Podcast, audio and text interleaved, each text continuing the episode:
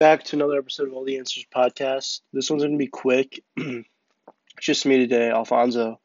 And I'm just going to be touching on Morey's comments yesterday on 97.5 Mike Missanelli's show.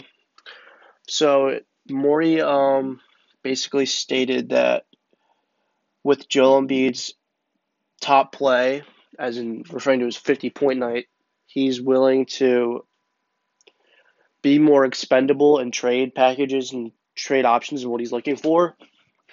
So he stated that with Embiid's increase in play and production, he's willing to, I guess, I don't know how to phrase this. He's willing to lower his expectations for trade. So he said he's willing to trade for a top 40 player instead of, say, a top 25. So he stated that I'm willing to take in a top 40 player that's a better fit than a top 25 um, All Star caliber player. What this says to me is that I, I just don't understand what Morey is trying to do. It seems like he's contradicting himself because he was so gung ho on getting a top player, but now he wants to backtrack and take a lesser player who's not as good, but has a better fit. But that just doesn't make sense to me because why did it take you now to realize what Joel Embiid's doing is special? Why did it take you this 50 point game to realize that when he's been playing like this for the past two months and he's been in MVP conversation this whole month? You should have came to this realization maybe during the summer when packages like Malcolm Brogdon and Caris LeVert were available. And I don't understand why he's backtracking because you just started receiving more substantial trade packages. For example, Kelly Olynyk, Saddiq Bey, Jerami Grant, a first from Pistons, and then a day later, you find out the Kings offered you Tyrese Halliburton, two firsts, Buddy Hield, and Harrison Barnes for Tobias, Matisse, and Simmons. So the trade packages are picking up.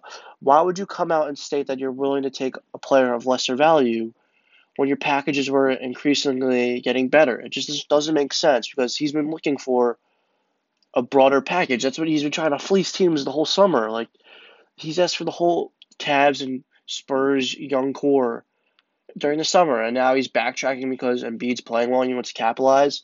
But then he went on to say that I don't want to trade Ben Simmons for a marginal player because in the long run it wouldn't make sense because I he'd rather have a greater player obviously and hold out until that greater player becomes available, which is true. But then he goes to say that if I don't trade someone now, I'm wasting the season and another year of Embiid's prime, which is also true because you don't know how many years Embiid has left of this top play.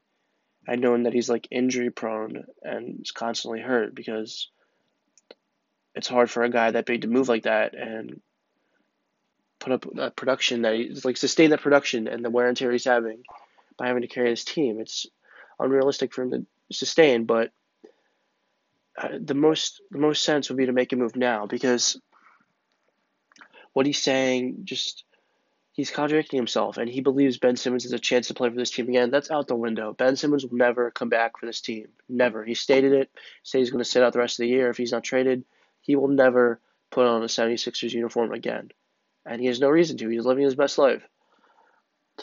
And finally, Morey stated that Ben Simmons is the um, like damn near perfect fit to Embiid, which just doesn't make sense because number one, Embiid would be better off in a pick and roll scenario than having us dump it to him in the post and just having him ISO and do his work down low every possession. He would be better off in a pick and roll scenario where he can break down the defense and get easy buckets down low or pick and pop. Um, you pair him with a shot creating playmaker, someone like Harden or Dame, someone that can run the pick and roll effectively, or even like Malcolm Brogdon, someone of lesser value.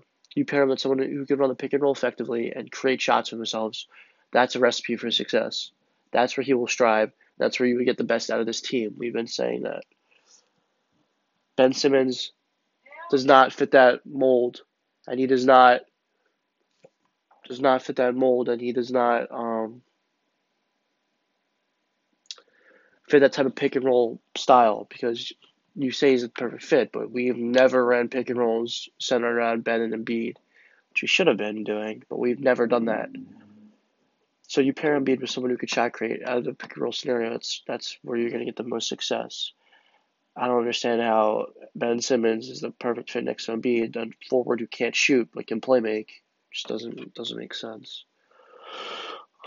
But yeah, that's where I stand. That's what that's what I've came to realize that I just don't really like how Morey contradicted himself a bit.